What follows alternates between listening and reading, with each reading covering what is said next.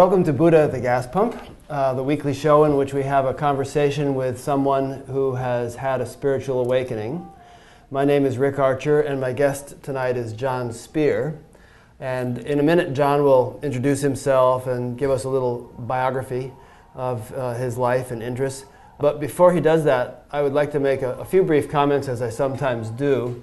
I just want to say that this show is, well, first of all, I want to say that they're practicing hair in the next room, and you might hear uh, Age of Aquarius coming through in the background. But aside from that, this show is totally unscripted. I don't plan out questions ahead of time. I generally don't have any extensive conversation with my guests about what we're going to talk about. It's extemporaneous, we just wing it. And on the other side of it, uh, it is unedited. After the show has been taped, uh, we slap titles on at the beginning and end and basically air it as it is uh, without any editing. And that being the case, I often think back to things I have said uh, uh, in certain interviews that I, you know, I wish I had phrased them differently, or it's, you know, my, my statements might be misconstrued.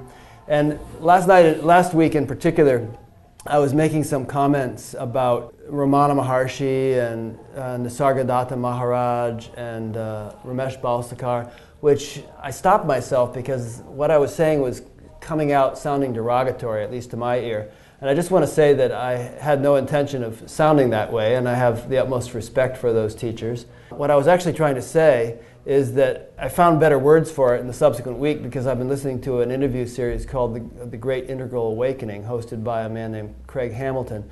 And his contention, and that of some of the people he's studied under, is that not only the expression of, of enlightenment evolves as the culture evolves, you know, from 2,000 years ago or whatever to the present, but the actual experience of enlightenment evolves because we are evolving beings. And our ability to fathom and reflect these spiritual or deeper realities that we've been dis- discussing is actually in a continual state of development. And that's actually what I was trying to say when I was making comments about those teachers and uh, didn't mean anything derogatory. So, having covered my bases on that, I'd like to get to tonight's interview and introduce uh, our guest, John Speer. And I know a little bit about John, but I think I'll just ask him to tell us about whatever he considers relevant and significant about his life, what, what you do, where you're from, you know, your interests, your family, all that kind of stuff. Sure. First of all, I want to say into the camera that this is for my children, for Eve, Matt, Bethany, um, because uh, I feel like uh, I want them to, to hear this part of me. I want them to see in detail what, uh, what this was. I'll Second, give you a DVD when we're done. You thank you. Take yeah, it home. yeah, right. anyway, so and the other thing is that I never considered what happened or what has been happening to me in my spiritual evolution to be a spiritual awakening. I mean, that's that's a word that I just haven't ever used. Mm-hmm. Uh, maybe it was, maybe it wasn't. But I mean, uh, but I do know that what has happened to me from time to time has been, I've had some really wonderful experiences for which I'm very, very grateful mm-hmm. uh, because they've helped me to understand my life, understand, you know, give more, uh, what do you call that, more um, uh, meaning to, to things that have happened in my, in my life. Good. Uh, and the kids know some of this, but uh, I've never told it, you know, in an interview situation where I could kind of put it together. Yeah.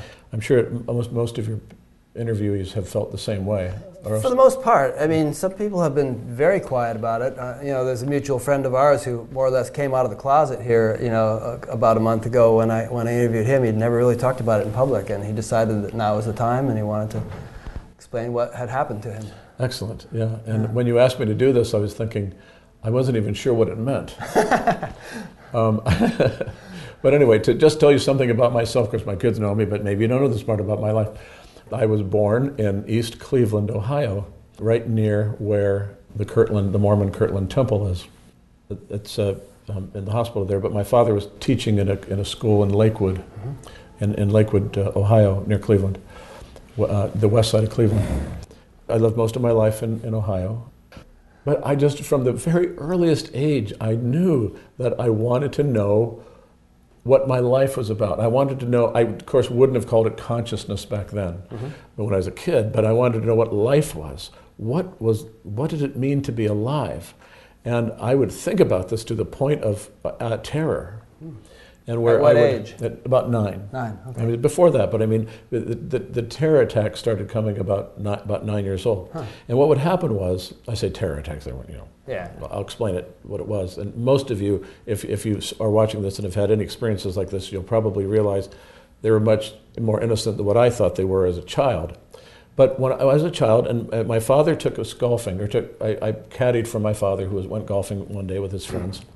Well, I walked into the clubhouse and I started thinking this thought that I thought over and over again, and the thought was just, Am I really here? Or is, is either, Am I really here? Or is this really happening? Uh-huh. And happening meaning, Am I alive really? I, I didn't really think that way. Or is my- it all a dream? is it? Yeah. Well, is it all? Yeah. Is it all a dream? Is it? Uh, no. I actually I thought, is this really happening? Huh. I mean, as I and I thought, like like right now, I wouldn't do it. I something may happen. I don't know. But I would think, is this really happening? Is this really happening? Am I really here? I, is is this happening? I would do that, and then all of a sudden, I was looking at the towels, and all of a sudden, the towels were. I, I, I mean, I wasn't there, and it wasn't happening. Huh. And yet it was happening, and I knew that it was happening, and I thought, I better get back to where it's really happening, or I'm going to. So I just got really. I, I, I just started running and saying, um, I didn't scream or anything, but it's like, like trying to go like either with my mouth saying, oh God, or God, or just hitting myself, not hitting myself, I wouldn't do that, but just somehow jarring myself back into a a reality. Hmm. I have that experience all the time, by the way, but I like it. yeah, right. That's what everybody tells me now. John, you, just, you, know, you you should have just. Well, my, my, my dear friend Robert Bailey, um, when I told him this before, before as, as my dear friend, Uh-huh. he said, "John, next time that happens, you just sit back and go, okay, what are you going to teach me?" You know, Yeah. as a nine-year-old child, no, I didn't want any part of this. right. I thought this is too weird, too, and I and so, but it would happen like quite often. My parents would take me to the doctor, and he'd say, "No, there's nothing wrong with him. He's fine." And so I just had to live with this. And then when I became about 13 or 14 or 15, somewhere around there, um, I went to a Youth for Christ rally in Akron, Ohio.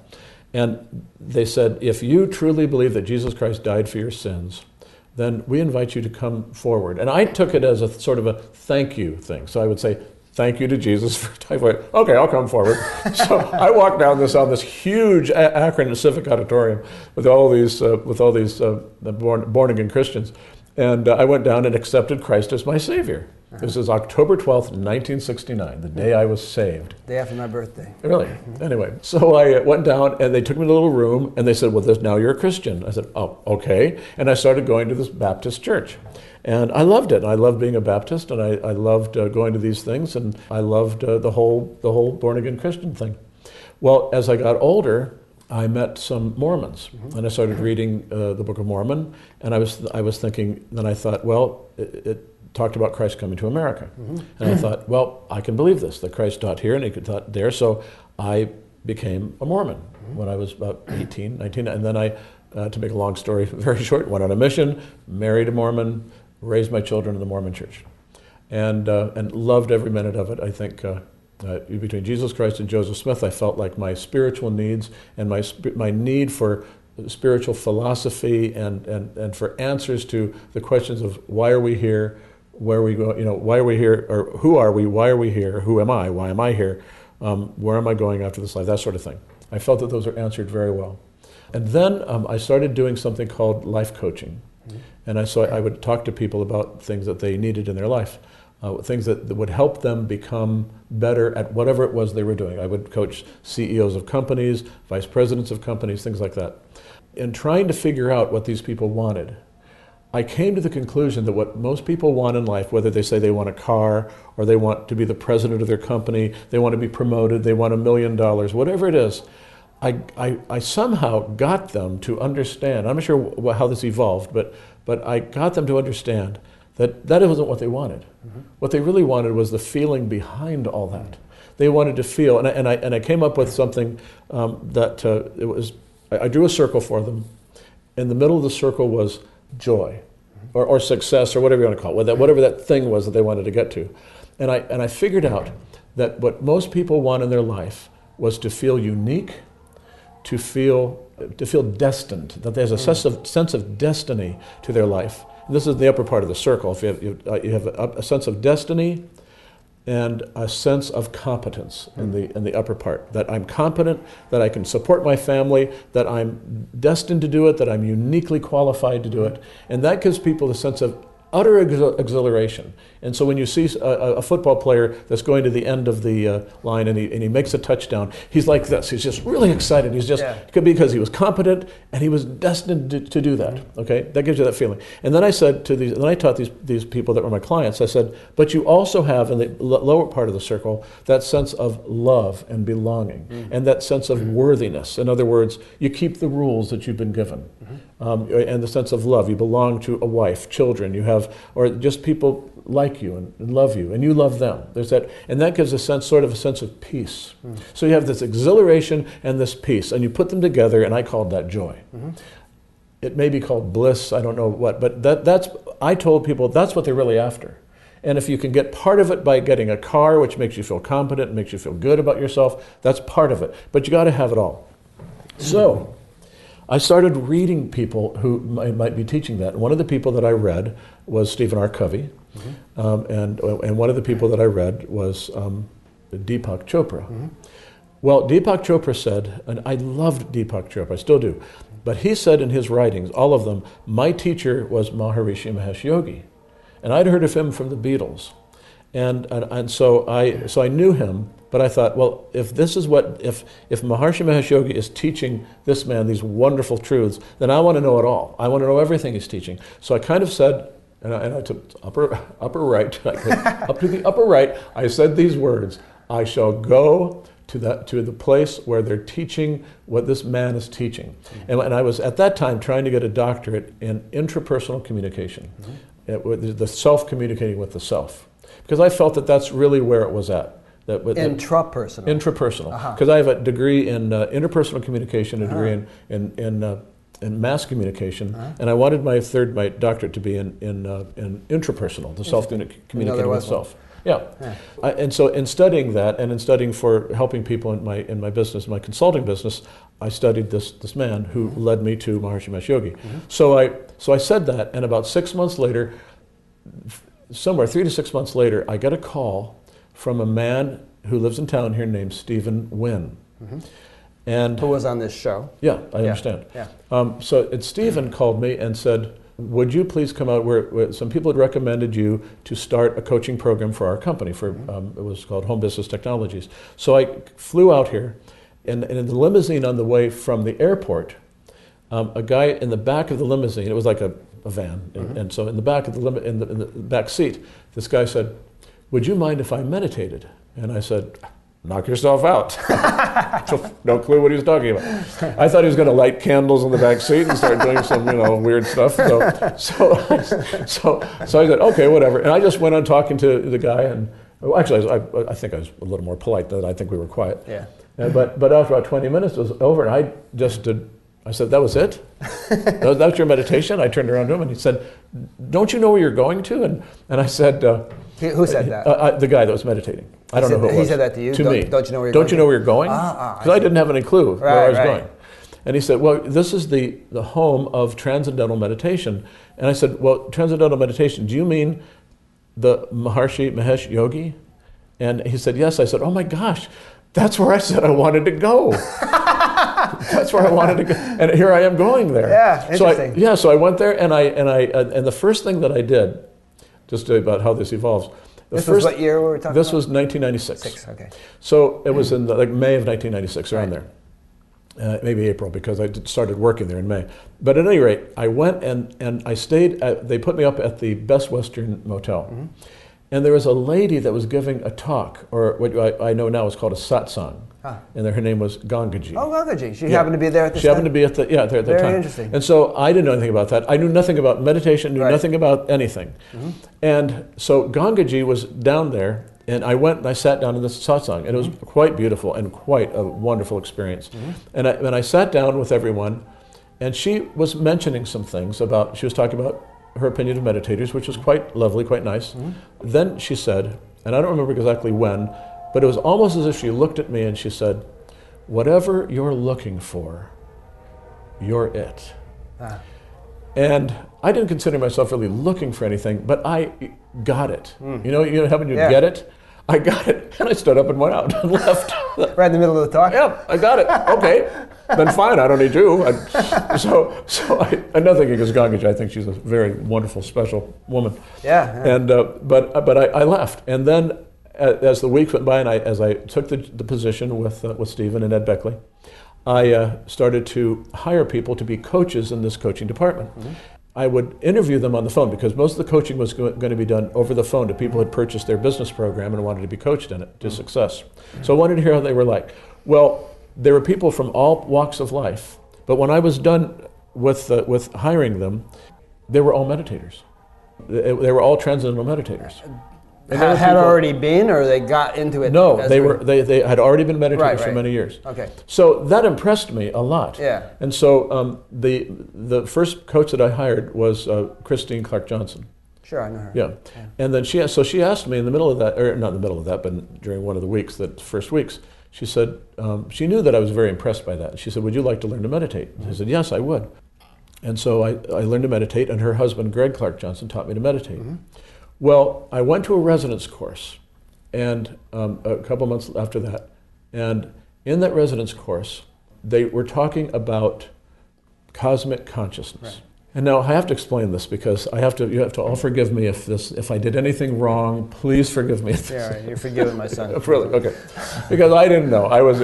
I thought this was supposed to happen to everybody. I thought. I, th- I mean, they said this, and, and I heard. I thought I heard Maharishi Mahesh Yogi in one of these tapes say, "When you do this, then then, then you will get. If you do this, you will you will go into this cosmic consciousness. Mm-hmm. At least that's what I thought I heard. He said that in, Okay. in so many words. Yeah, in so many words. That's what I, that's what I was getting out of it. Yeah. And so, being at that time still a very strict Mormon, mm-hmm. I prayed about everything. Yeah.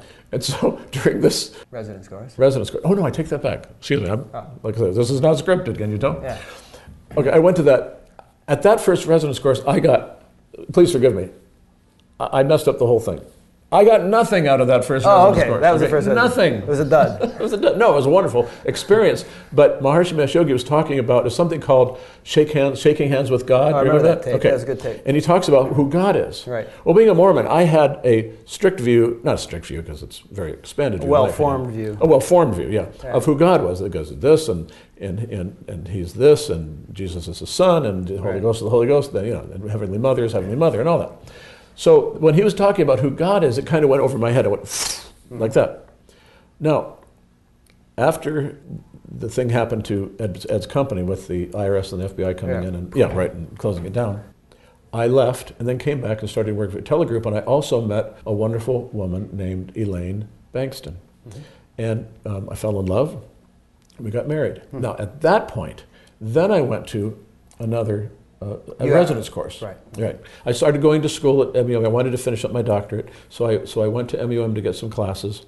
And again, I heard this stuff about th- this going into you know going to another level, maybe a higher level of consciousness, called cosmic consciousness. And so um, I learned about it. And during this residence course, and again, I apologize if I if I, if I did anything wrong here, Nothing but I uh, but I prayed and said. Um, before I, uh, during this residence course, before I meditated one of the times, I said, I want to go into this cosmic consciousness mm-hmm. because I loved it. I loved what it felt like, it sounded like. Right. I thought, I want this. Mm-hmm. And I had every, what do you call it? I, I knew on the deepest level that Yeah. I would. You're just faithful, Yeah, innocent. I, I- right. I didn't know Yeah. that, that there was something like a 20 year waiting period for this. Cut the line. right, I did. I cut in line. Yeah. so I so I got I prayed and then I started meditating. And during that meditation, I went into sort of I wouldn't say trance because that sounds weird, but Right. it wasn't really it wasn't a trance. It was just maybe a dream, maybe whatever it was. It was very profound to me. For me, I was standing before or inside of a building that looked like a completed version of uh, of what's that round building in Stonehenge.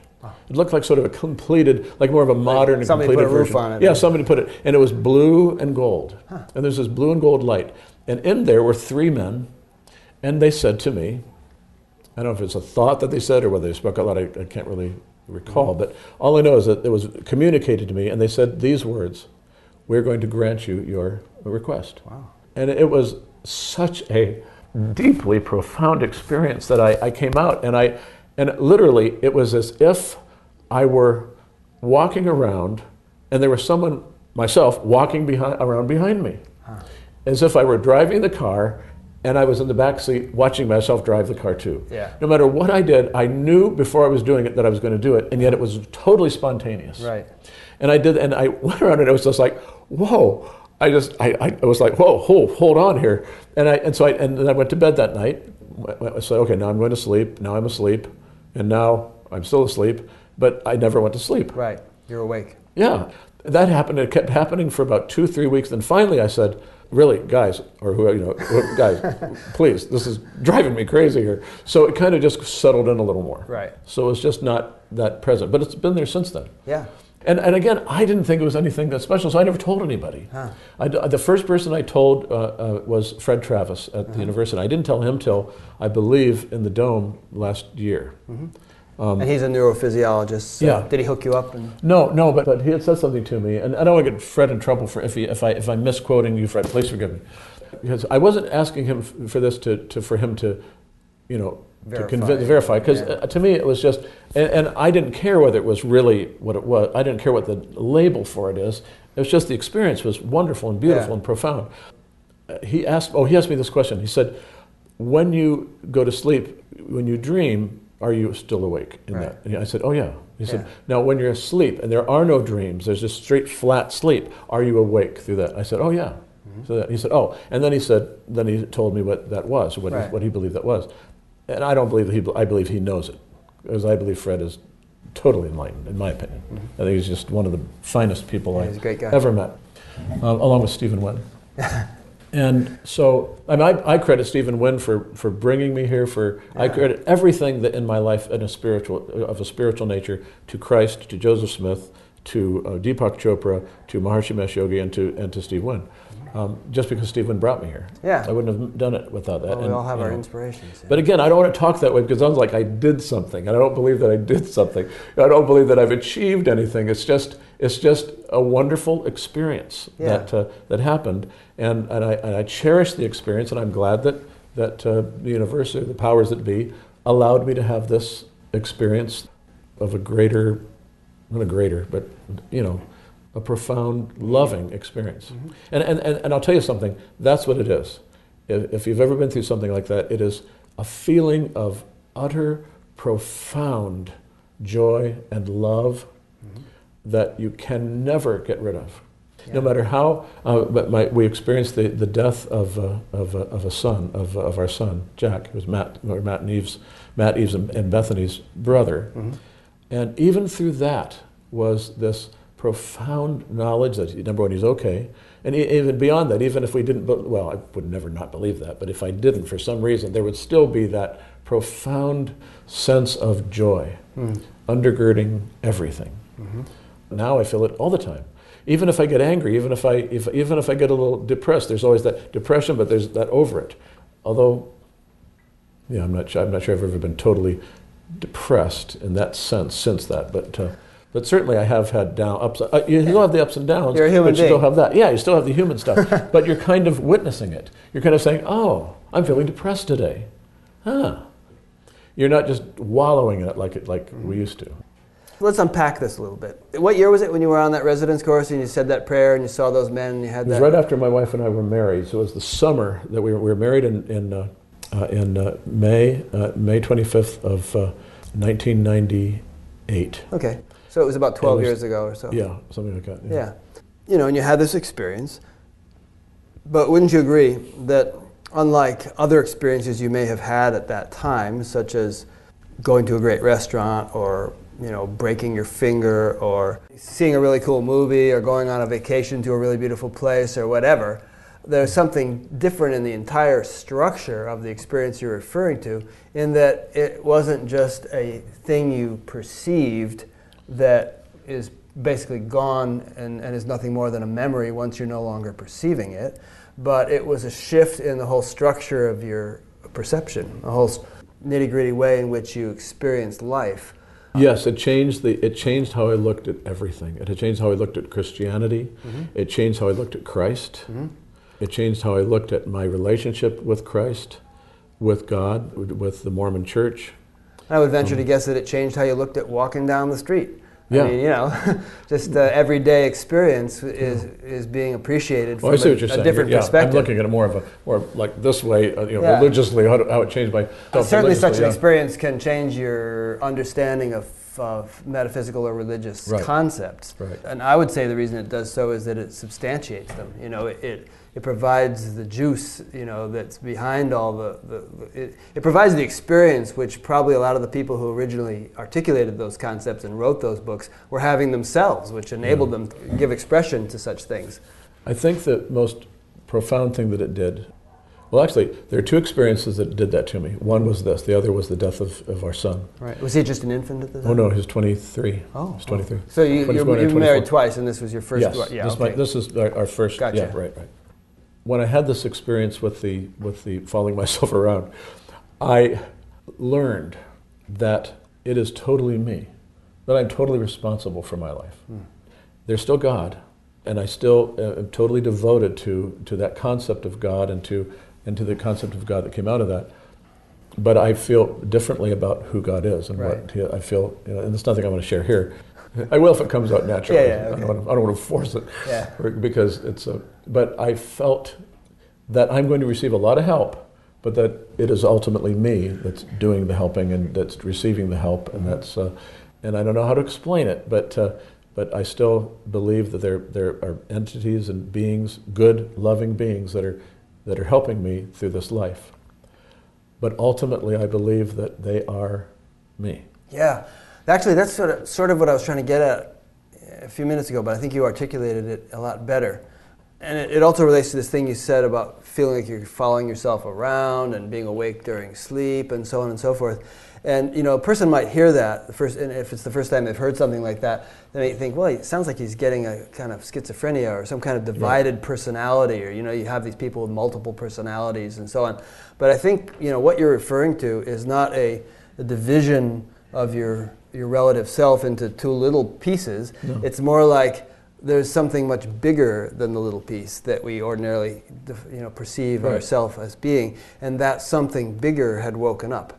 Yeah. And uh, and it's not so it's not like a little thing is following around another little thing. It's more like there's something in the background that's always there that can't really go anywhere, and that's always been there, Right. and that is in in the deepest sense what we are. And most people aren't aware of that, but when you wake up to it, there can be this sense of you know wait a minute, my body was sleeping, I was sleeping, I was dreaming. My wife said I was snoring, but I was awake. You know, and so what is that I that was awake? It's that sort of deeper, broader, th- uh, more kind of essential nature of the self, which could not possibly sleep. What would happen to the universe if it slept? Right. right. And there's no thinking, not ever did I ever think, oh, I am Vishnu, you know, stuff Yeah, yeah. Because, you know, Yeah. that's a little too, I mean, that's like ultimately, yes, I suppose that's true with all of us, but I'm ultimately you and you're ultimately me, but we're different. And that's the way I feel about, about the, people helping me. They're obviously different people, but in a sense, it's still, I think they're still allowing me. I think that's the whole, that is the whole science of free will hmm. a- and the science of determinism and free will, which I believe I heard Maharishi or heard someone talk about Maharishi saying, "Is there free will and is there determinism?" And I heard that his answer was answer was something yes or like, something. "Yes, or that there's total free will and there's is, yes, there's total free will and yes, there's total determinism." And I get that. Yeah. I totally get that. Knowing that there's people that are helping me and that I've gone through all the stuff in my life and all these lifetimes and things that have happened that brought me to this point, it seems like it's totally determined. And yet I know that it's totally me, that I've totally made this choice Yeah. to, uh, to be where I am now.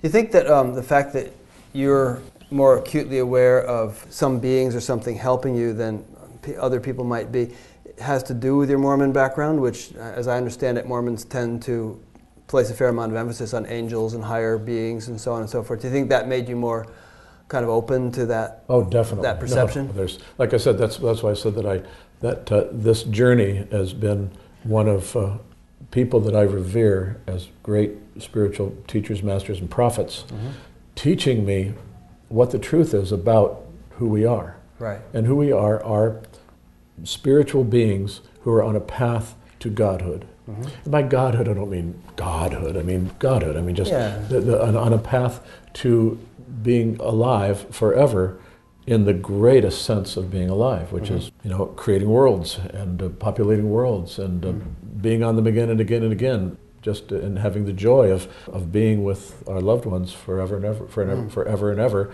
Uh, both, mm. and I mean that Vedically, and I mean that Mormonly, or whatever you say it. Yeah. To me, there is no Mormonism, there's no Ved, there is only what I would consider to be the truth, whatever that is, and wha- whatever is revealed to me as time goes on. Yeah.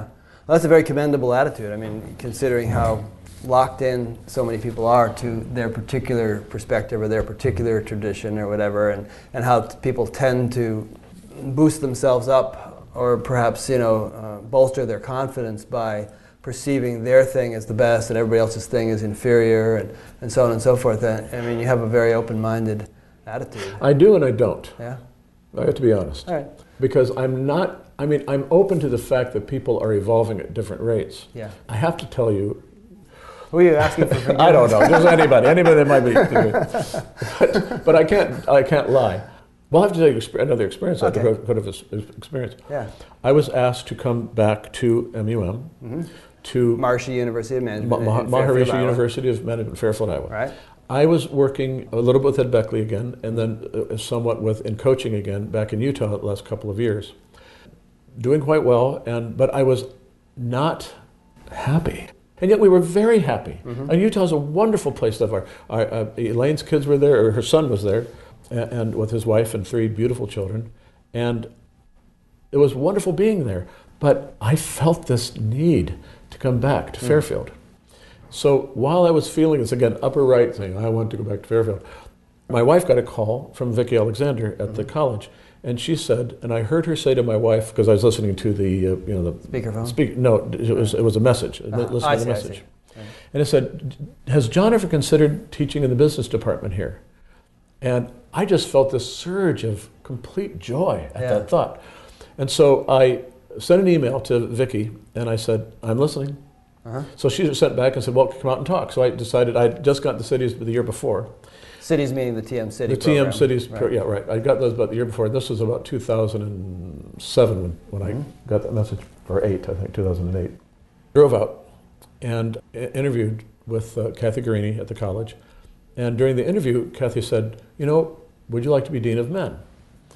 And so I thought, this, I called my wife and I, I said, "This feels good." Yeah. So I decided to do that. I came out, and uh, it turned out that uh, um, I ended up working with Linwood King, who is the current dean of men, and he and I kind of decided that we'd be associate deans of men and work on it together. Codeines. Co-deans, yeah, co-deans. so, and that has been utter joy to work Uh-huh. with him. Yeah, he's, he's another man guy. of complete spiritual enlightenment, in my Yeah, opinion. delightful guy. Anyway, I have no idea where I'm going with this. Where was I going with this? Uh, you're talking about how you got back to Fairfield. this is what happens, you don't write things down. Right. oh, okay, got back to Fairfield. Okay. And it so, somehow oh yeah, it somehow pertains to some experience. Oh, Right, oh, okay. because I was saying about very open-minded. You know, my thing's not any better than anybody else's thing, and you said, "Well, I, I, I, Yeah, we'll just see where this goes. Yeah, okay. see if I can get back on track. Yeah. So, um, come back, come back, and, and I started working as uh, associate dean of men. right." So Yeah, I was saying how I thought it was very commendable that you've been so open-minded because most people get. Oh, and I said it wasn't. uh, oh, but- oh, yeah, yeah, you, because, you confessed that you maybe weren't as open-minded as okay. I was giving you credit for. right. So, being there, I and had an interview with Craig Pearson, and I Mm-hmm. and I. Um, Craig is vice. he is the. I call him the, the on-campus president, but he's actually the Vice executive vice president. Okay, good. And uh, friend of mine. and uh, he works, of course, under the direction of I believe Bevan Morris, who is the chairman and president of the. Of, I think the president of the university. Okay. Anyway, I've always really, really respected Craig. So we had this conversation and, and we got to know each other. I, I told him that I would be willing to do anything that he asked me to do, Mhm. whether it was, you know, and I, I won't mention what it was, but just certain things I'd be willing to, you know, not do anymore or change my attitude about certain things. Not that I had a bad attitude, but Right. I'm, I'm not a movement person, so I wasn't really sure what my attitude should be. so I said, whatever you want my attitude to be, I'll be it. And he said, no, no, we like it just the way it is. It's fine. So I was thinking, well, I have to be really straight with this now. I have to be really like on the program now, really on the program. Not, and I was on the program, but I'm here now. I've got to be even more strict in Yeah. what, I thought. And by on the program, you mean you know doing your Yeah, 20 meditation uh, yeah, regularly going and to so the on, dome all like the everybody time, does on know. campus. this experience I had it relates to that. I was driving my car and I was listening to the radio, and I just arrived, And I heard this, this man on the radio. He was talking about spiritual experiences and how it relates to God and how it relates to religion and nature and how it relates to other things. And I was resonating so much with this man. I was feeling such a love for this person giving this mm-hmm. that I thought, oh my gosh, I, I, I, got worried because I thought I was totally giving my, surrendering my spiritual whatever to was this. this like person. a Christian radio station or something? I don't know. I, at that point, I didn't know what it was okay. I was listening to. But this was expanded. It was totally expanded, totally loving, totally. I thought, this is what I believe. I believe all this. Okay. Uh-huh. I'm sorry, I'm going to have to go back and resign because this man, I'm going to, this man, whoever, if I found out who he was, I'm going to follow this person. Huh. And so I was all set to go back. And, uh, and I tell my wife, I'm sorry, honey, we got to leave. We can't, can't work with the university um, because I'm following this person. Well, then I came to find out, I heard him speak again, and someone said, I think Linwood King said, I said, Who's that person? he said, That is a man named Rajaram. Uh huh. Tony, right. Tony Nader? Well, that was his original his name. original name, yeah. But yeah. I, I know it was Raja, Raja something. The whole name is a long one, but, yeah, yeah. but they call him Rajaram. I said, and I thought, that's who I was listening to. This uh-huh. is the man. And I thought, oh, I don't have to leave the college, thank God. because uh, in everything that's happened in my life, mm-hmm. whether it be from the words of Christ, the words of Joseph Smith, certainly the words of Moses, um, the, the words of Maharishi, mm-hmm. and now and these words of Rajaram. Incidentally, this Rajaram you're referring to, he's a sort of a spiritual head or leader of the TM movement. And okay. Yeah, yeah, yeah, just so people know what we're talking about. But I totally resonated with that. And what I mean by that, when I say that I'm, I don't resonate with everyone, even right. even people that I totally respect. Mm-hmm. For example, I absolutely revere and adore Amaji. Amma, and uh, and I was invited by some friends to go and see Amaji, mm-hmm. and I did. And it was a wonderful experience. Uh, you know, I went forward and got the hug, and I thought, and I honestly thought, is that all there is? I mean, for me, for, for me, I mean, I, right. for, I, mean, I didn't think it in any negative or bad way. I just thought, I thought there should be more. Right. And then, and, and she kind of felt it too, I think, because she goes back and then she hugs me again. Grabs again, yeah. And it was just one of those things where we kind of thought, where I kind of thought, well, what a wonderful woman, and I totally respect what she is, but my heart goes to Maharishi, Mahashogi. Mm-hmm. It, it, just does, and to Rajaram. Um, so that's who it goes to. But, but still, at the same time, that's why I say I totally get that other people don't have that experience and that they may not be drawn to them the way I am. Mm-hmm. I resonate with when they talk. I, I get choked up when I hear their, their teachings. I totally get it. I don't say I believe it. I totally know that what they're talking about is absolute. And I mean it beyond the religious sense too. I just mean it's just truth. That's the way. So kids at school come to me and they say like, well, I believe this and I don't want to do that and I don't think I should do the program. I always come back because of the, what I believe to say, I think you should do the program. Whatever you do afterwards or, or whatever you do in your life from now on, that's your evolution. You, it's, I totally respect where you're coming from. But I also totally believe that Maharishi Mahesh Yogi created something that helps lead people into these experiences that we're talking about. I believe that with all my heart. Mm-hmm. You use the word believe a lot, and uh, yeah, that's you the know, Mormon background. Yeah, well, that's what I was going to say. You know, I mean, you have a very religious background right, from yeah, from. Yeah. Sorry know, about that. No, that's all right. From Baptist to right. church to Mormon church and, and this and that. I believe all kinds of things myself. Yeah. But I think maybe you and I would agree that when one's experience of these spiritual truths or realities or whatever we want to call it, when, essentially when one's experience of the self is clear enough, then there's not this sort of uh, dependency on belief or right. clinging to belief or rigidity of belief. Yeah. You, you, can kind of be soft about it. Yeah. You know, I mean, some people, you know, they, they use belief like a sledgehammer. Right. And I get the sense that people who do that are actually trying to compensate for their own doubt, their own insecurity, by foisting their belief on other people with a, with a sort of a, an aggressive style. Yeah. I'll go out on a limb here, and I'll go off of the belief, and I'll, and I'll get it. I'll, you know, I'll step into dangerous waters here to talk uh-huh. about. I believe that what the great teachers of this world, including Gurudev, Maharishi, um, the other, I don't know the others. I haven't studied the others. It's all the only ones I've really studied. Whole bunch. Whole bunch. But I believe, let's say Maharishi, that what Maharishi's goal was and is, is to get us to the point where we are our own gurus. Mm-hmm. That's what I sense from that. Yeah. And so, so when I say I, I, I, I know I, I believe that Maharishi's knowledge is supreme, and I do, I also believe that his teaching, the supreme teaching of Maharishi, is that we somehow not not grow away, but grow away from Maharishi the same way we grow away from our parents. Yeah. We step away. We still love them. We still revere them. We still follow their teachings. But this is my enlightenment. This is me. Yeah. Yeah, if you're 35 years old and you're still living in your in your you know boyhood bedroom, there's a problem. yeah. So so so whatever I'm experiencing, I take full responsibility for it, whether it's mm-hmm. right or wrong or whatever. I do. At the same time, what I try to teach the kids at the school is that in order to get to that point, and by teaching, I don't mean I don't teach them anything, but if it comes up, because I'm not a, I'm not a teacher of TM, I'm not a governor, but if it comes up in private conversations that we're having, mm-hmm. what I try to get across to them, at least to them, my experience has been, if it were not for Maharishi leading me with these techniques and with these things, with these techniques and with these programs, I wouldn't have had the freedom to then experience the profound, loving, and joyful experiences that that I had. Yeah. And I'm sure that's probably true with them, with the people that taught them before they came to this knowledge. Mm-hmm. I would think. Well, and also when you think about, I mean, any great spiritual teacher, famous or otherwise, in this world, was at one point a student.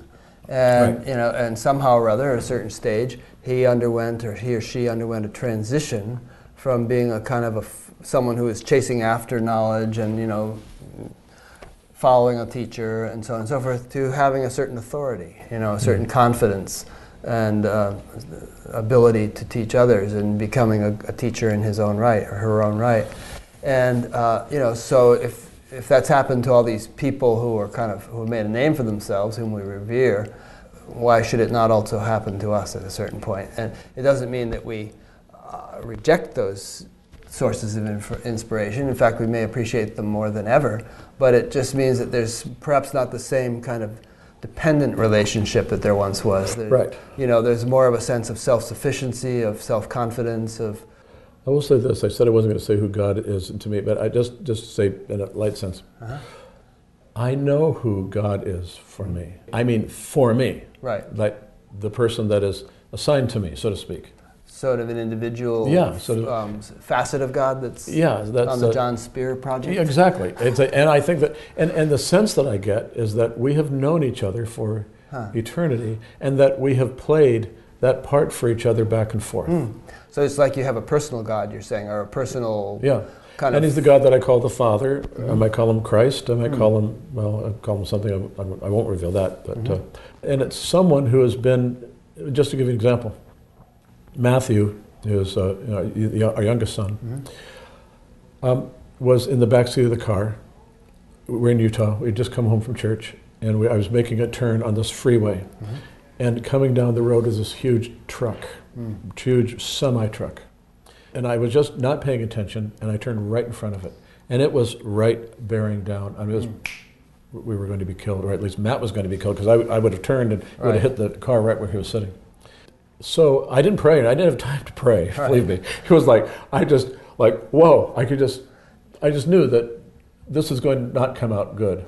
Well, at that moment, I felt a hand on my foot squeeze my foot and slam it through the accelerator, accelerator slam it through the floorboard, mm. and the car huh. jumped, and it missed it by just uh, an inch. Wow! And it was just shaking, and we were all shaken up. But that was to me, physical. That was a physical manifestation of something, anyway. Hmm. And, but things like that, I'm sure they're happening before that, but uh, and I just maybe that's what's the problem with all these Toyotas. One of the this this guy is kind of like gone off the program and he's going around slamming down. That's right. that's right. Maybe, but I mean that's has been that's been my experience with it. That is that is a very practical God. It's not something up there. It's like something that's there all the time. Yeah. But as I've meditated more, done the Sidhis program, and, mm-hmm. and done, as I've done that, I've gotten this feeling that. Uh, uh, not a feeling, I'm more like a, a ritom that, mm-hmm. that this is this for me, only for me, speaking only for me, that this person deeply cares, yeah. and like I said, it's something that it's almost like he's. It's, and I don't want to say this without I don't want to because I, I, don't want to get it inaccurate. At the same time, I want to be accurate about the feeling. Mm-hmm. It's almost as if he, because of his relationship with me, he must be there to help me. Hmm. Well, this kind of sounds like the guardian angel idea, or something like know, that. Yeah. that and, and I've read a lot of books about that sort of thing also. And you know, I guess the the idea is that we do have somebody looking out for us, and, yeah. uh, mm-hmm. and that we also have served that role and will serve that role when we're on, on the other side, so to speak. Exactly. Yeah, Yeah. that's what I was feeling. That I had this. That I must have had this. That maybe I did the same thing. I don't know. Yeah, don't know. yeah. It could Uh, even be some kind of your some soulmate of yours, or something that you have a close relationship with. Why? But that that to me wouldn't mean God, because I mean there's six billion people on the planet, and everybody must have somebody. I like, agree. You know, I agree. But to me, it's all. but maybe a representative. But it's all part of it. Yeah. Because I, I gave this, um, I shared one experience, like, like other people share their experience in the Dome. One time when I came, first came back, I shared this experience. Actually, it's before I joined um, the, the university, it when I was just getting the Sidhis and, and going through the Dome for a while. And I had this uh, v- kind of really profound experience where, um, in the Dome while flying, where We better unpack some of that. Yeah. I mean, okay, first of all, Oh, yeah, unpack- Sidhis. okay, unpack Sidhis. There's this. TM-Sidhi program, which we mentioned briefly. It's an advanced program which people who've done, done transcendental meditation for a while can learn. The dome refers to the, there's two large golden domes or you know geodesic structures on the campus of Maharishi University of Management where everybody comes together and does this meditation and, and TM-Sidhi program together twice a day. And flying means that there's a component of the TM-Sidhi program which is which they call yogic flying, which was dis- discussed by Patanjali in the Yoga Sutras, which ultimately is said to result in the ability to, to actually levitate, but at the stage that everyone seems to have been experiencing it for the last 30 years, uh, is might involve hopping or just sort of a short little jumps across the, the floor during, during practice. But I just wanted to define those terms because all kinds of people will be watching this, and if we just throw out terms, they won't know what you're talking about. Well, now I forgot what I was going to say. Uh, I'm- sorry. I'm kidding. I'm kidding. so while doing that, that uh, flying, what I call uh, taking off and landing, taking Right. off and landing. Yeah. While I was doing that, um, I had this. It was actually during the, one of the rest periods, but I had this profound, beautiful experience, and it was uh, it's just for me, and it was that I was at somehow at the beginning of the universe, when there was nothing. Mm. And somehow I was there, and I was that. I was, you know, I mean, I wasn't, but I mean, I was. I mean, but it was just like, it was at that moment. But I was at the moment of what you call the Big Bang, I guess, Mm. And where everything exploded into existence. The feeling I got from that, uh, uh, before that, was that I'm alone and I want to share with someone, or I, I want to Mm. love. I, that feeling of wanting to love, and and and all of a sudden, with that yearning for for having someone to love, the universe Hmm. was given birth to. In my in my, in my experience, it was as if it had exploded into existence, where Hmm. And where that being that I was was exploded into existence. At that Mm. moment, before that, I didn't exist, but I did, but I didn't. Right. But I exploded, and it was a, it was an explosion of complete, utter love. Hmm. I am one, may I become many. And it was like I was everything that was creating in the universe. I was the planets, I was the stars, I was whatever it was. I mean, I, I can't even put words to it, but that's Yeah. it. Just and it went to the furthest ends of the universe, and the and the feeling that I got was that I was all of this, and yet I came out of that as the entity, the being, the personality that I am now, Mm. and yet I was everything else. Interesting. Uh, this guy that I was that said I was listening to lately, Craig Hamilton, um, the in, Great Integral Awakening pe- person, he was writing a book, and I, I heard him give an interesting talk called "The Future of God." And one of the points he makes is that we are basically the eyes and ears of the Big Bang and the heart of the Big Bang. It's like this primordial intelligence, which, as you beautifully described just now, you know, manifested itself into this universe as, as its expression, sense organs, which you, know, you are one and I am one and all of us are, uh, through which it is experiencing the creation that it has created, you know. Right.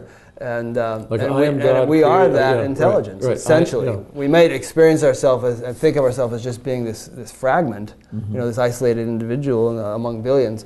But we are more essentially, uh, which you've touched upon a number of times tonight, we are that sort of, I keep holding my hands back like this to imply, you know, fundamental, primordial. Right, Uh, we are that uh, primordial intelligence, which is giving rise to all this diversity. And I, Yeah. I think the experience you just mentioned kind of touches upon that. Yeah.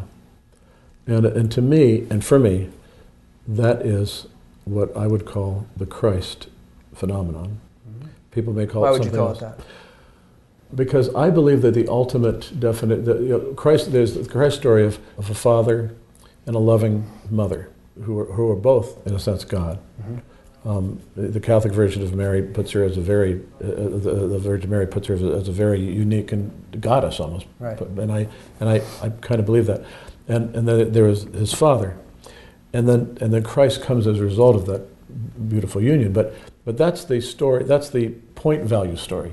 To me, the cosmic story of that is that the father, so to speak, the great potential, because men to me, we're about potential.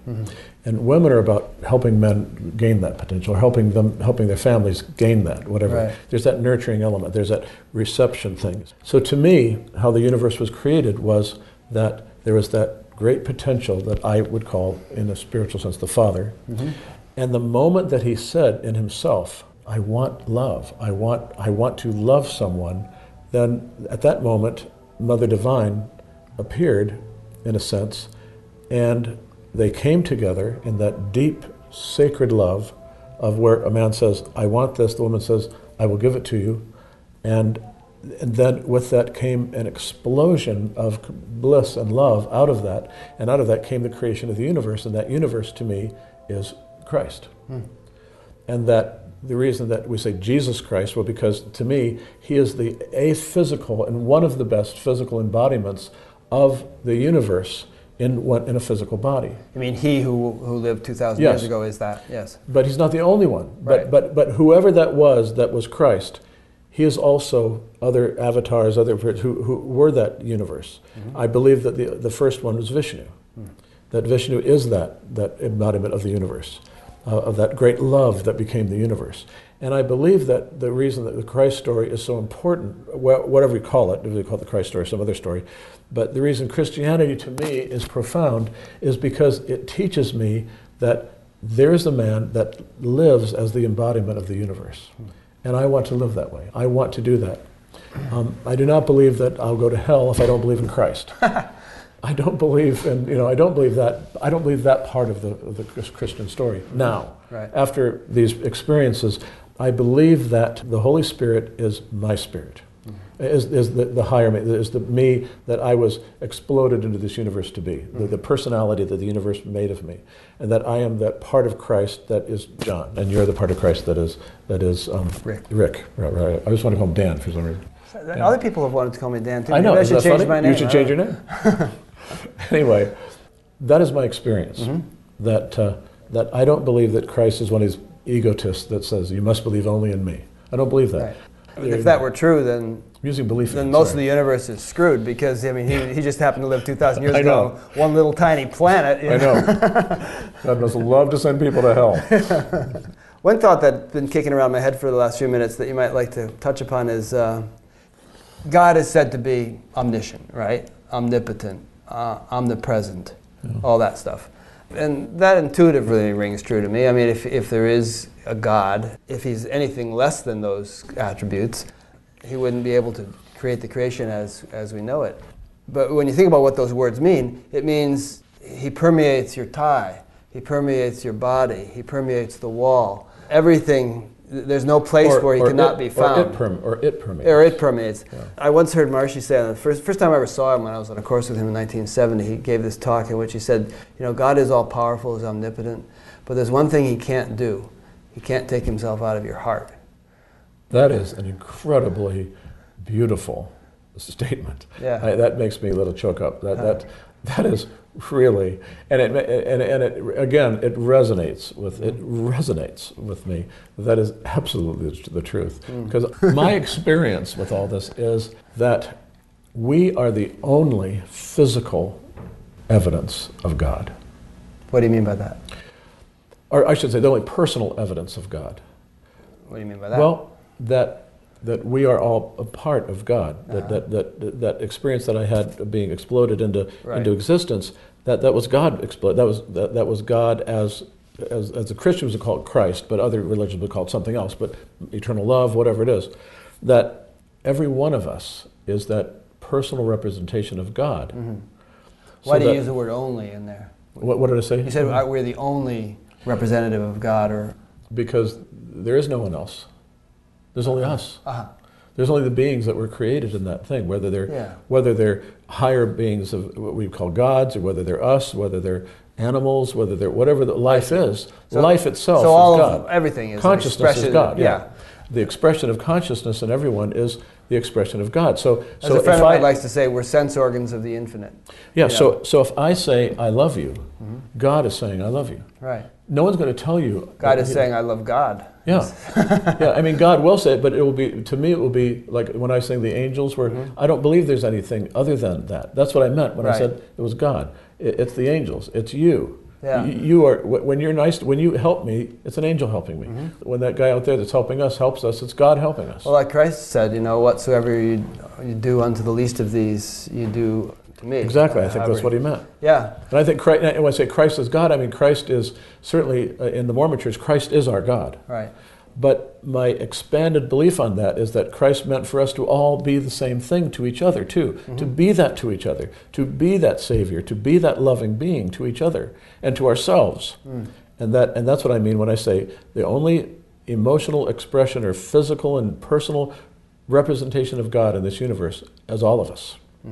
Mhm. There's no one else. I mean, there is, but you may think, well, that's God. Well, no, it's another. It's another avatar. It's another person. It's a, you know, it's that's it's who we all are.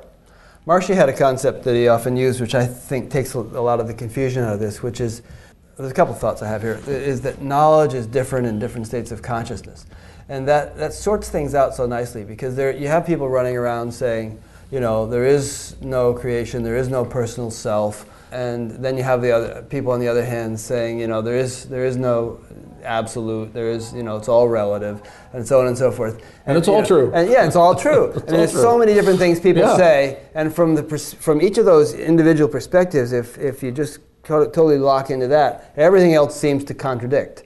But if you have this perspective of you know, knowledge is different in different states of consciousness. And there's, there's, a, there's a whole theory called spiral dynamics, which is very helpful with this too, which, which is that there are these different memes or just strata of evolution that are represented by different individuals and different, cul- like yeah, of different cultures. And uh, that each is valid and appropriate in its own right. And that people naturally progress from one to the other, generally not by skipping three stages, but by moving stage to stage. And, and, and as I say that, I mean, there are people who rail against this progressive notion that there are stages and you have to progress and that evolution is a, is a continuing unfoldment. They say, you know, all you have to do is you realize that this, what you see now is the reality and it's always that way and there's no progression. That too is true, Right. but so is the progression thing. And what I love about, about my experiences and, and what I've been taught is that you can be in complete and utter joy at any step along the way. Yeah. You don't have to wait to get up here to feel that. No, I you like can feel that, it here. yeah. You can be, and, and, and to me, it is always about the journey. It will always Mm-hmm. be the journey because the journey will never be over. No. Never. I have to tell you one experience that I had with, uh, with the Mormon bishop whom I truly revered. We were doing business together in, in Utah. This is many years ago, before I even heard about Maharishi. And we were sitting there, and something happened in the business. It was not a very nice thing that happened. It was quite negative, and we were feeling pretty down. We were sitting around a table just like this, and he said to the two of us that were sitting there, You know, someday we will be looking down on this and laughing at it. Mm-hmm. In fact, we probably are. and I thought, and, and that was another kind of awakening thing, like, like whoa. And I, and I, you know, and, and, and it wasn't until I learned some of the stuff I learned from Maharishi that I understood really what that meant. Hmm. And what, it, and what it meant by, by that this journey that, that we take and that we're, that we're taking, that at any moment we can, any moment and at all moments, we can feel utter bliss. And this is why I believe that the most important thing that Maharishi has taught, other than the, the techniques and everything, of course, but I mean, as far as the, the sermons that he's given, is that one word that he says all the time, which is enjoy. Right. No matter where it is, enjoy. And he doesn't say, well, enjoy after you meditate, enjoy before this, make sure you do this before you can enjoy. No, it's enjoy, the whole thing. He used to say that the, the goal is all along the path. You know, uh, The goal, let me say it again. The goal is all along Yeah. the path. Yes, He I- called I it a get that. royal road to fulfillment for that reason, that, that at every stage of the path, the goal is also found. And so there's not this sort of empty emptiness waiting for the grand, glorious conclusion to happen someday. There's fulfillment at every stage. Mm-hmm. And to me, that's a very gr- kind of, kind of compassionate feature of life. You know, that whatever stage you're at, there can be joy and fulfillment at that stage. And you know, perhaps if you were to shift back right now to where you were 15 or 20 years ago, it would be an agonizing contrast. But but 15 or 20 years ago, it was okay then because of the, the contentment structured into your experience at that time. And perhaps if you had been able to shift from where you were 15 years ago to where you are now, you know, the contrast again would be so extreme that you could hardly handle it, you know, perhaps ecstatic. One thing that I, and I don't mean this in a negative sense at all, because uh, I never judge people's um, where they are spiritually. Or, or I, I, just trust that what they tell me is true. But if I were to, yeah. if I were to say to doubt where they claim to be, mm-hmm. I would doubt it for this reason. I've never had, but if I were, I were to for this reason. If anybody ever says, "Oh, I had this experience and now I've arrived," mm. I would completely doubt their experience because that is not my experience. My experience is not that I've arrived by any stretch. It's that oh, this is this has given me perspective on where I am, and now I can see whoa, there's there's so much more. And I like that thing you gave of the spiral because mm-hmm. that's what it's like. You're like here, you're going oh, now I'm here. I think I was down here on, on my on my own path, and now I'm here. But I can sense that there's something more, and that when I get up here, I'm going to look down at even what we talked about today and say, I knew nothing. Right. Nothing. Yeah. And I can tell that. I know that. I know that deep within me that what we're talking about here, the gods, the other, the higher beings are going, oh, geez, you guys don't even have a clue. If you Google spiral dynamics, you'll find a lot about it. It was coined, the term was coined by a guy named Clare Graves, and uh, he's dead now, but Ken Wilber and uh, Craig Hamilton, Don Beck, a bunch of people like that are very articulate about it, have written books about it. It's, it's just a nice, interesting theory. One, one way I like to think of things sometimes is that we're all reflectors. Reflectors. And that there's no end to the polishing. You know, it's like when they make with a Hubble telescope or something, they polish those mirrors endlessly to get them just totally smooth and the right, you know, proportions or the right curvature and so on, so the mirror will work perfectly.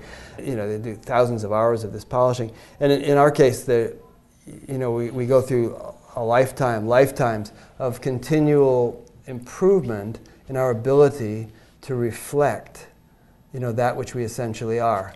Funnily enough, our essential experience of that which we are uh, is the same now as it was 10 years ago as it, will, as it will be 10 years from now. It's the same thing, it doesn't change. Right. But our ability to reflect it continually clarifies, our ability to express it uh, continually clarifies. And you know, and something might happen to us. We might have a stroke or something, and then our ability to reflect it won't be so good. But in the bigger picture of things, I don't think that's really a setback. I think I think that there's an evol- a continual evolution to the soul, if you want to call it that. Our capacity to embody and to reflect and to express and to bring this into the world continues to grow or be enhanced. One thing that I've noticed that since since these experiences have been happening is that um, I, I, look at people uh, without mood making, because you, you, could really mood make on this, uh-huh. so hopefully not a mood making way. Look at deep into people's eyes, mm-hmm. and you know, like you know, and see who they are. Yeah, yeah. And deeply see, because they say eyes, the eyes are the windows of the soul. Mm-hmm. So it's that you look in the eyes and you see the love, you see, and you see yourself. Ah, I was going to say that if you didn't. Yeah. Yeah because essentially you and I are the same person. That's what I mean by reflector. You reflect it differently yeah. than I, right. and like your kids say, reflect Am I handsome? We're all just kind of like. There's a, a, nice line I like from the. Remember this band, the Incredible String Band from the '60s? Yes. Maybe you were too straight to remember them. I, I was very straight. I was, oh man, was I straight as a kid? But Jeez. there was a line from one of their songs. I think it was Job's Tears was the song, uh, which is, "Light that is one, though the lamps be many." The lights be one. Light, oh, light yeah. that is one, though the lamps be many. Yeah, yeah. And what I what I love about what I learned from Maharishi was that when, when we had these birthday parties, you know, mm-hmm. and I love those birthday parties that they have in the in this. I guess it's called a movement.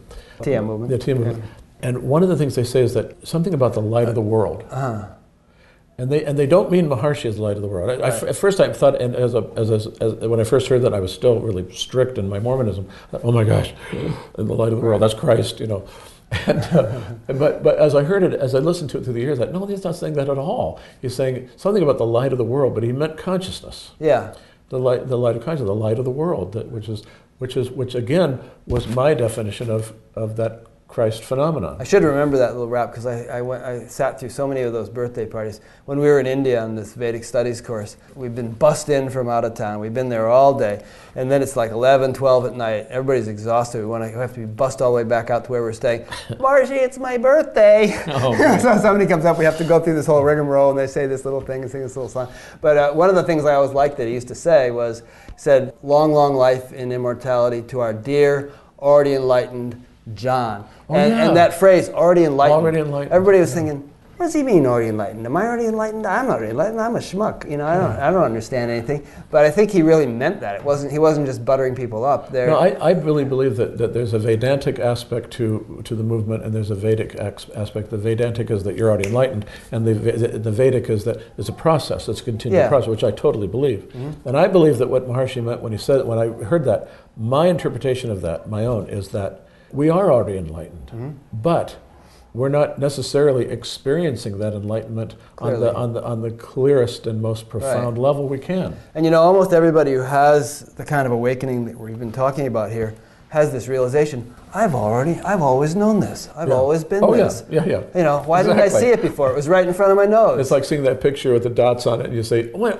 why, why didn't I see that before? It's a two. Yeah, yeah.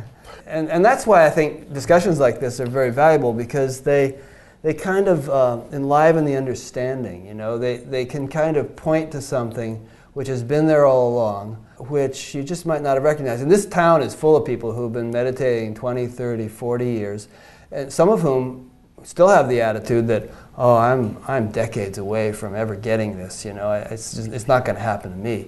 But I contend that it's actually already happened to a good many of them, and if not to all of them. And that there's just some mm-hmm. little fog, some little failure to recognize something that has already dawned in their awareness, but you're still looking for something which you've already found. And, and you know, I've, I've actually seen people have this moment of awakening where they say, You mean this is it?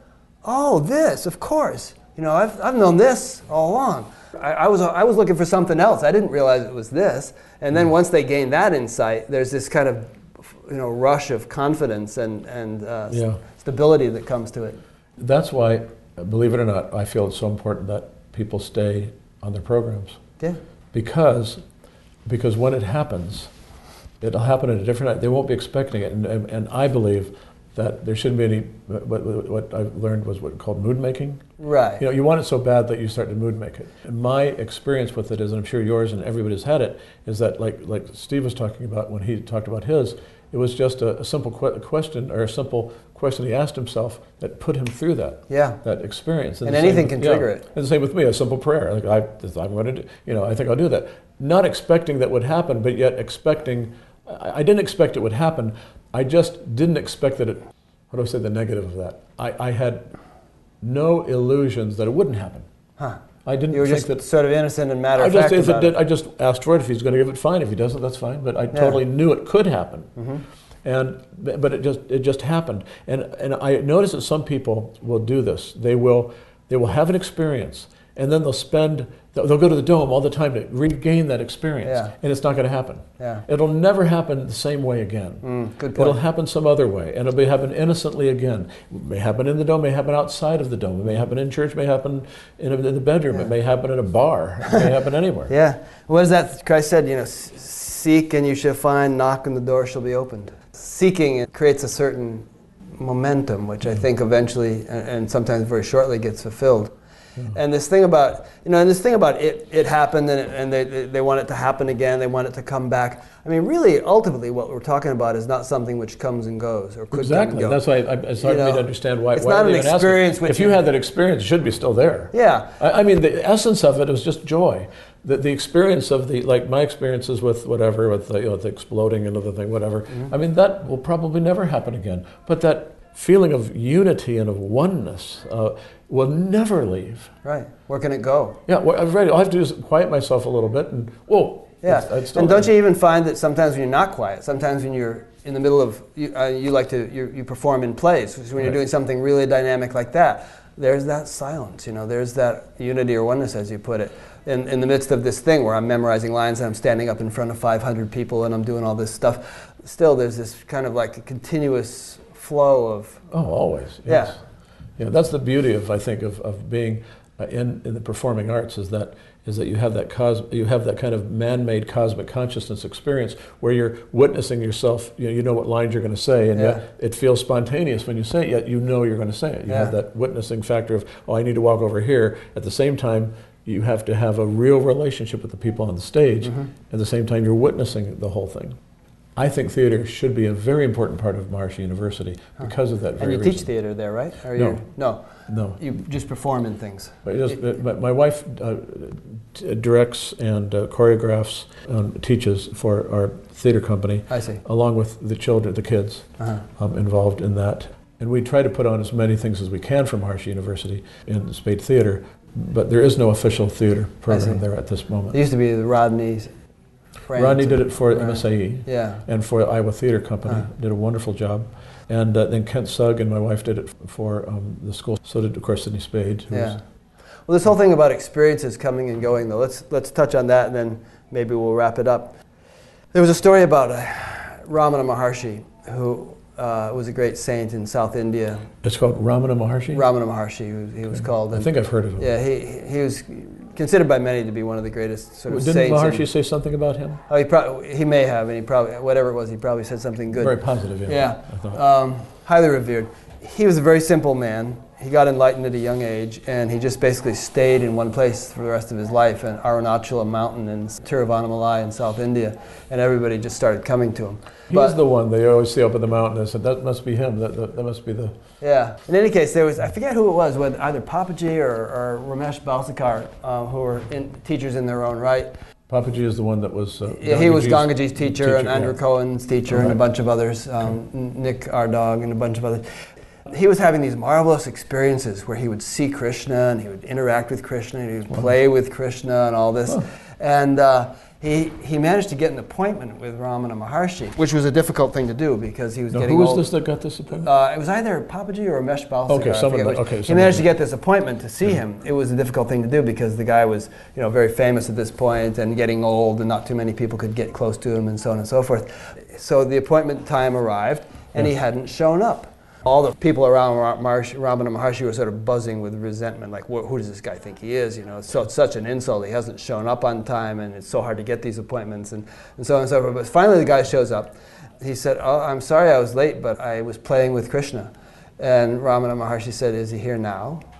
And it kind of like knocked him back on his heels, and, and he had this awakening at that point because he realized that the, the essence of spiritual awakening is not some flashy thing that you might have that you're going to have you know sporadically it's something now now now now all the time anything else that might happen is icing on the cake but that perpetual rock solid uh, unperturbable state of self-awareness that's the fort that Maharishi used to talk about when he, when he talked about capturing the fort. What was his answer? You remember? I, his answer was he woke up. Oh, his, oh that's when he. Yeah, that, it. that was the trigger That that, the- sort of. The Ma- Mahavakya. yeah, yeah. Interesting. so anyway, it goes on, It does. Yeah. It does. It goes. And like I say, it keeps going like this. Yeah. It keeps, and it's a great adventure. So good. This is a good stopping point. It's getting hot in here. God. it is. By the way, it's been a pleasure. Yeah, thank you for coming in. John came in. I called him at noon today or something. I said the, two, the people I had scheduled. I had a person and a backup person. The person got sick. The backup person drove to Des Moines. Can you come on short notice? And he said, "What is it exactly? Oh, it's television. Oh my God." Oh, okay, so oh, I have a question for you. I mean, certainly I've had certain experiences, and like I said, I don't claim them to be. I don't claim them to be anything Uh-huh. except experiences. What they are, whatever they are, they are. What made you call me? Because I don't remember. Well, ever- well, what made me, I've had you on my list for quite a while because I, I you came to this uh, Wednesday night satsang that we have a couple of years ago, and I heard you speak, and I thought this guy is genuine. Uh, and he's got something going on, and Yeah. so I, I put your name down on my list. I've got a whole list of people that I want to oh, interview. interesting. Good. I And- can't wait to hear them. Yeah, Their talk. The, like I said, the most important person to me in this town is Steve Wynn. yeah, Well, next to my wife, of course, but I mean her more from a, a, a spiritual and romantic standpoint. But Steve, because because he brought me here, and because Mm-hmm. Yeah. I, he's another person I resonate with. Well, I'll So give you a really- DVD of uh, of his uh, I'd love to see it. interview. Yeah, we'll Yeah, do that. I'd love to see it. Well, thanks, John. You've been watching Buddha at the Gas Pump. In a minute, the titles will roll, and in those titles, you will see some credits of people that have been very instrumental in helping bring this whole thing about. Uh, one thing you'll see though is this little URL of batgap.com, which is the blog that I created in order to be a sort of a springboard for all this. All the interviews are archived there in audio format at the moment, some of them in video. And there are links to other things related to this, such as the YouTube channel, the Facebook group, the Twitter page, and also some other groups that I find interesting that are similar in nature, like this Great Integral Awakening that I mentioned, um, Urban Guru Cafe, some other sort of spiritual interview shows that you might enjoy. Check that out, batgap.com. Uh, I've been speaking with John Speer, who is Dean of Men at Maharishi University of Management. And it's been a real pleasure, you know, since we acknowledge that this is an ever evolving thing. We'll do it again in a year or. Wonderful. See what's Sounds happened great. then. Yeah, it's been a Thank you for coming in. Thank you.